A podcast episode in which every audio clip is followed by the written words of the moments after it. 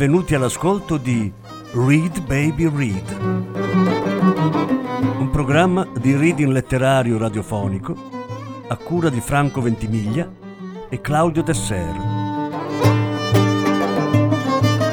Voce Franco Ventimiglia.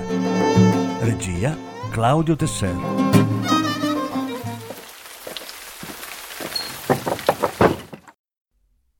Sofia e l'amore per la sapienza.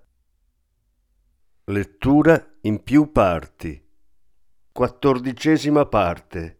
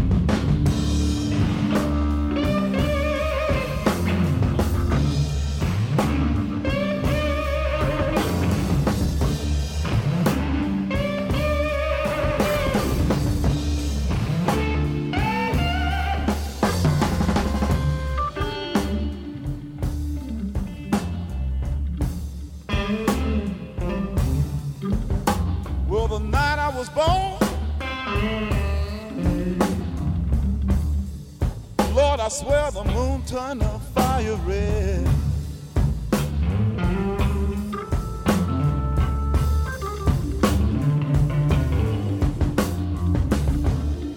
I was born. I swear the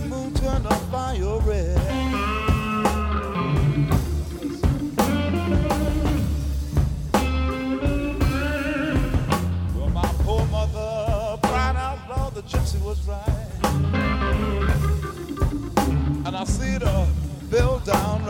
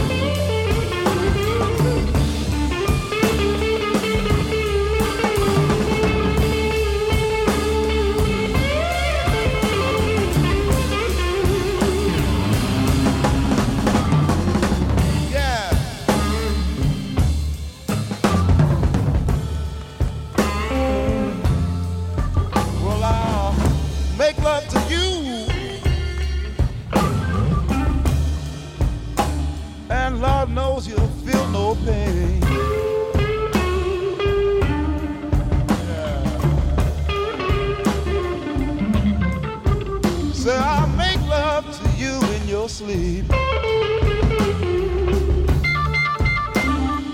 And Lord knows you ain't felt no pain.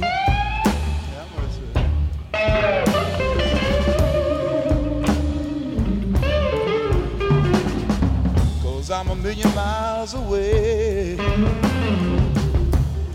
And at the same time, I'm right here in your picture frame.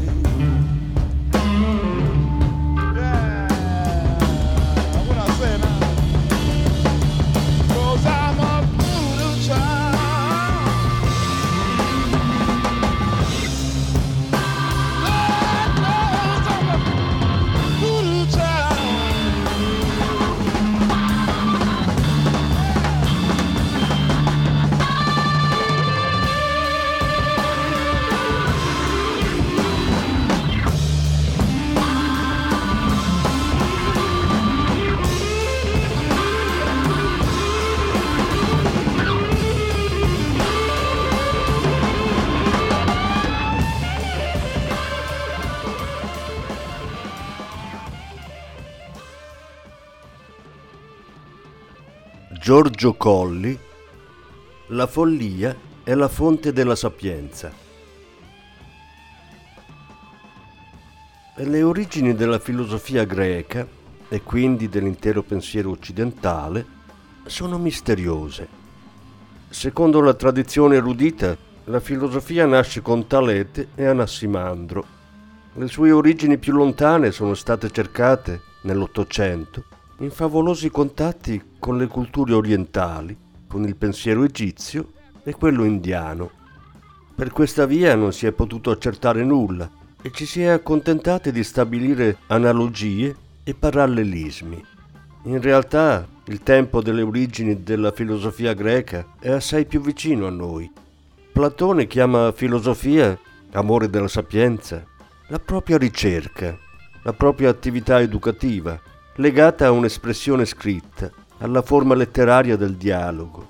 E Platone guarda con venerazione al passato, a un mondo in cui erano esistiti davvero i sapienti.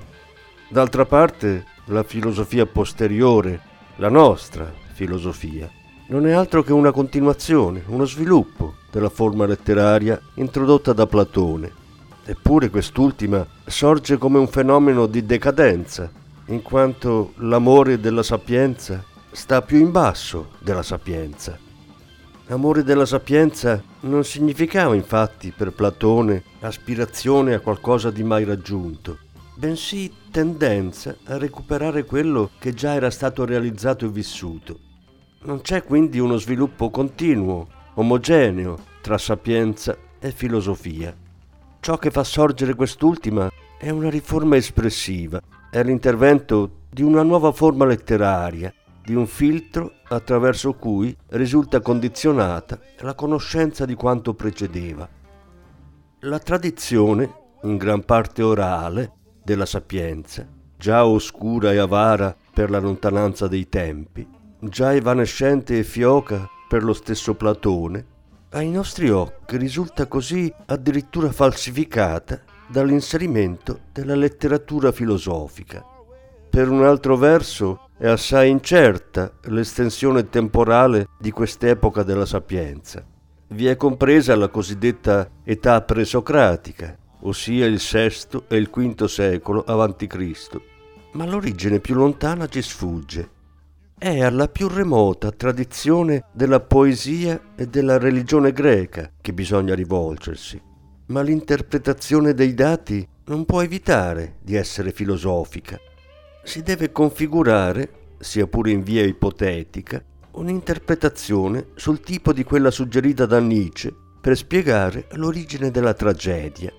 Quando un grande fenomeno offre una sufficiente documentazione storica solo nella sua parte finale, non rimane che tentare un'interpolazione riguardo al suo complesso di certe immagini e concetti scelti dalla tradizione religiosa e intesi come simboli. Nietzsche parte, come è noto, dalle immagini di due dei greci, Dioniso e Apollo, e attraverso l'approfondimento estetico e metafisico dei concetti di Dionisiaco e Apollineo, delinea anzitutto una dottrina sul sorgere e la decadenza della tragedia greca, poi un'interpretazione complessiva della grecità e addirittura una nuova visione del mondo. Ebbene, un'identica prospettiva sembra aprirsi quando, anziché la nascita della tragedia, si consideri l'origine della sapienza. Sono ancora gli stessi dei, Apollo e Dioniso, che si incontrano nel retrocedere lungo i sentieri della sapienza greca.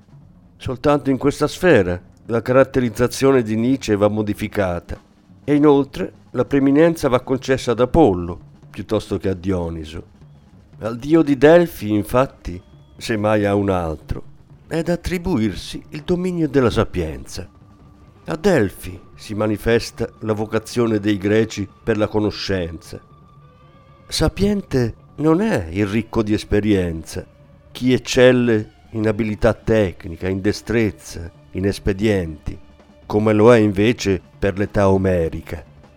Odisseo non è un sapiente. Sapiente è chi getta luce nell'oscurità, chi scioglie i nodi, chi manifesta l'ignoto, chi precisa l'incerto. Per questa civiltà arcaica la conoscenza del futuro dell'uomo e del mondo appartiene alla sapienza. Apollo simboleggia questo occhio penetrante. Il suo culto è una celebrazione della sapienza.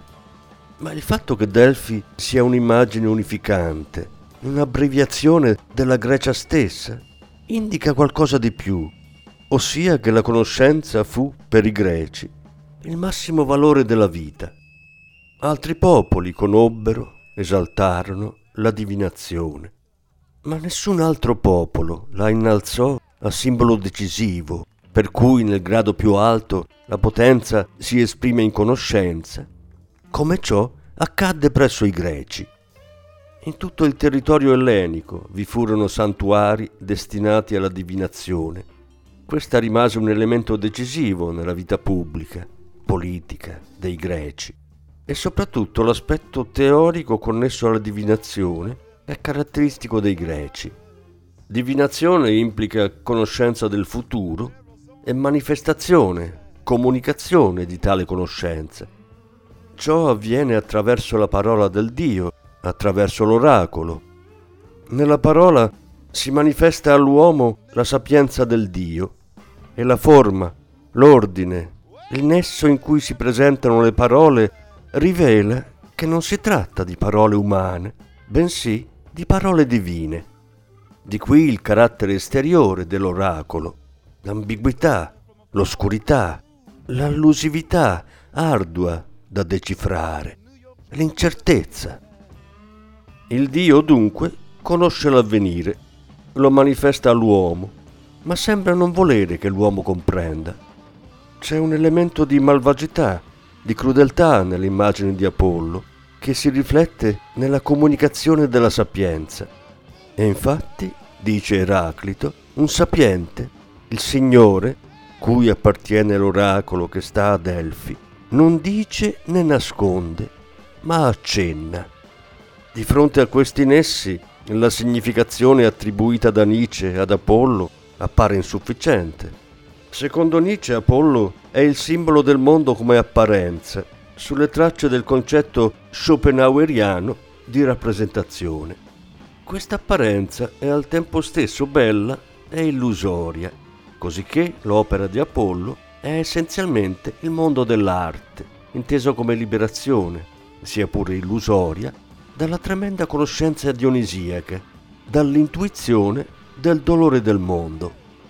Contro questa prospettiva di Nietzsche si può obiettare anzitutto, quando la si consideri come chiave interpretativa della Grecia, che la contrapposizione tra Apollo e Dioniso, come tra arte e conoscenza, non corrisponde a molte e importanti testimonianze storiche riguardanti questi due dei si è detto che la sfera della conoscenza e della sapienza si connette assai più naturalmente ad Apollo che non a Dioniso.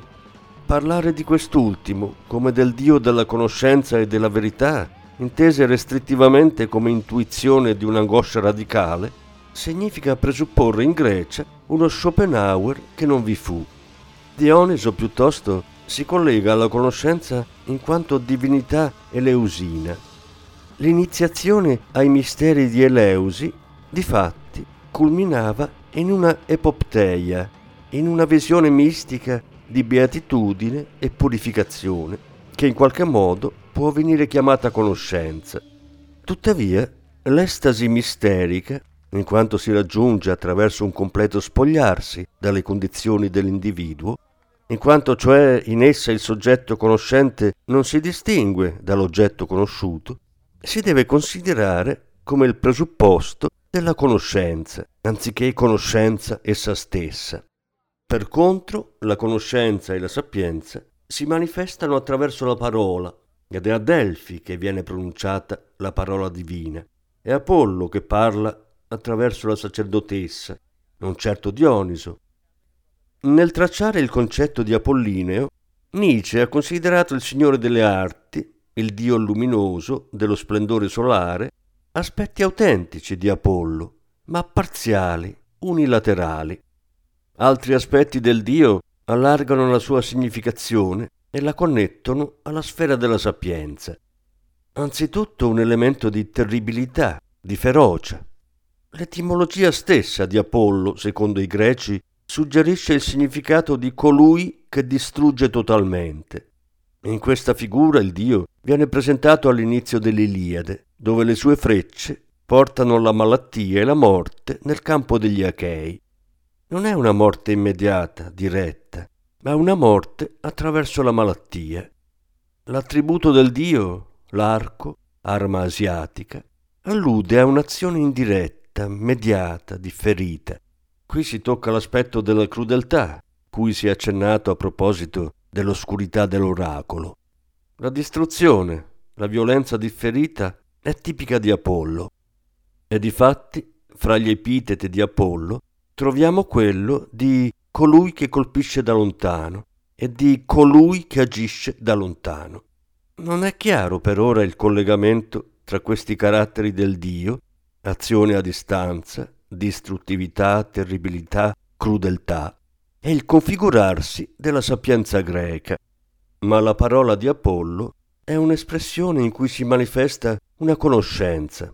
Seguendo i modi in cui nella Grecia primitiva le parole della divinazione si congiungono in discorsi, si sviluppano in discussioni, si elaborano nell'astrattezza della ragione, sarà possibile intendere questi aspetti della figura di Apollo come simboli illuminanti l'intero fenomeno della sapienza.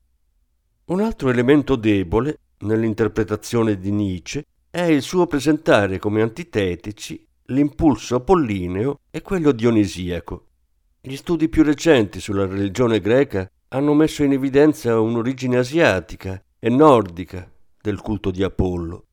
Qui emerge una nuova relazione tra Apollo e la sapienza. Un frammento di Aristotele ci informa che Pitagora, un sapiente appunto, fu chiamato dai crotoniati Apollo Iperboreo. Gli Iperborei erano per i greci un favoloso popolo dell'estremo settentrione. Di là sembra provenire il carattere mistico e statico di Apollo, che si manifesta nell'invasamento della Pizia, nelle parole farneticanti dell'oracolo delfico. Nelle pianure nordiche e nell'Asia centrale è testimoniata una lunga persistenza dello sciamanesimo, di una particolare tecnica dell'estasi. Gli sciamani raggiungono un'esaltazione mistica, una condizione estatica, in cui sono in grado di operare guarigioni miracolose, di vedere l'avvenire e pronunciare profezie. Tale è lo sfondo del culto delfico di Apollo.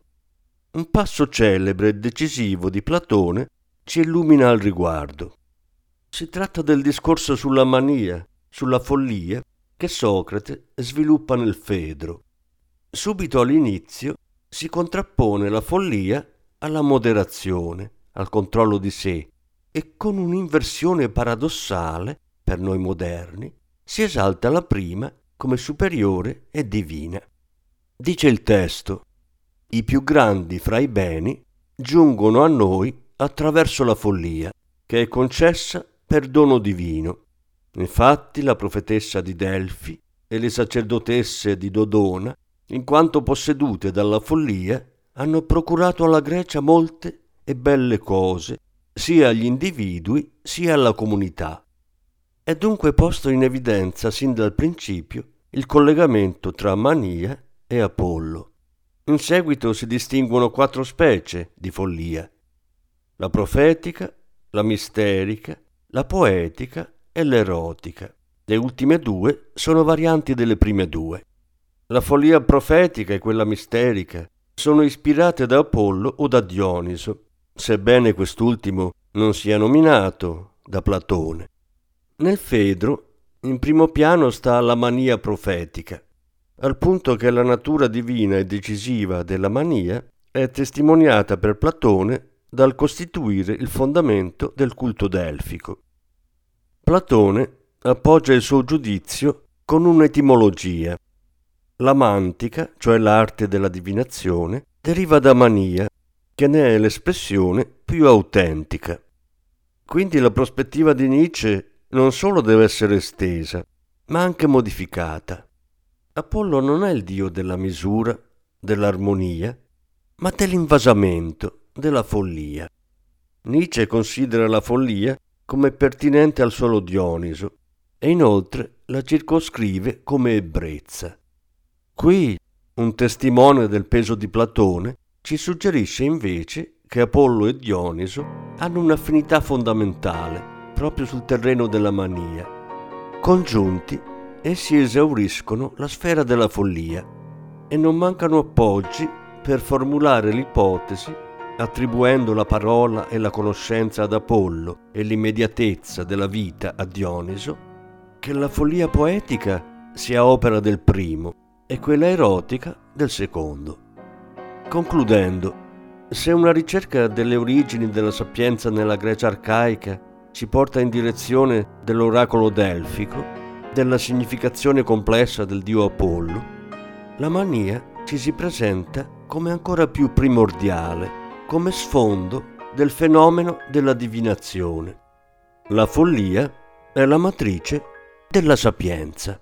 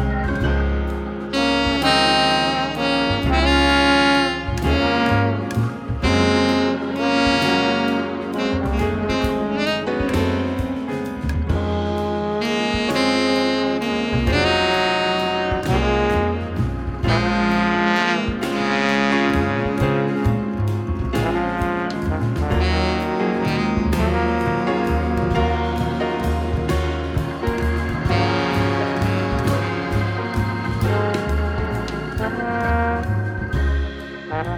you.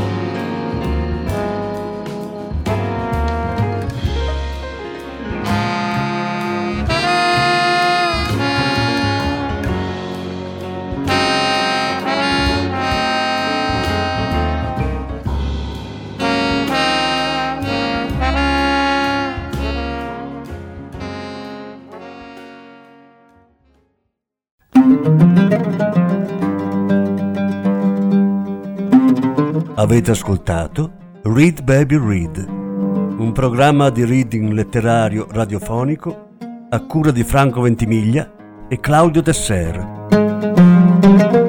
Grazie per l'ascolto, alla prossima settimana.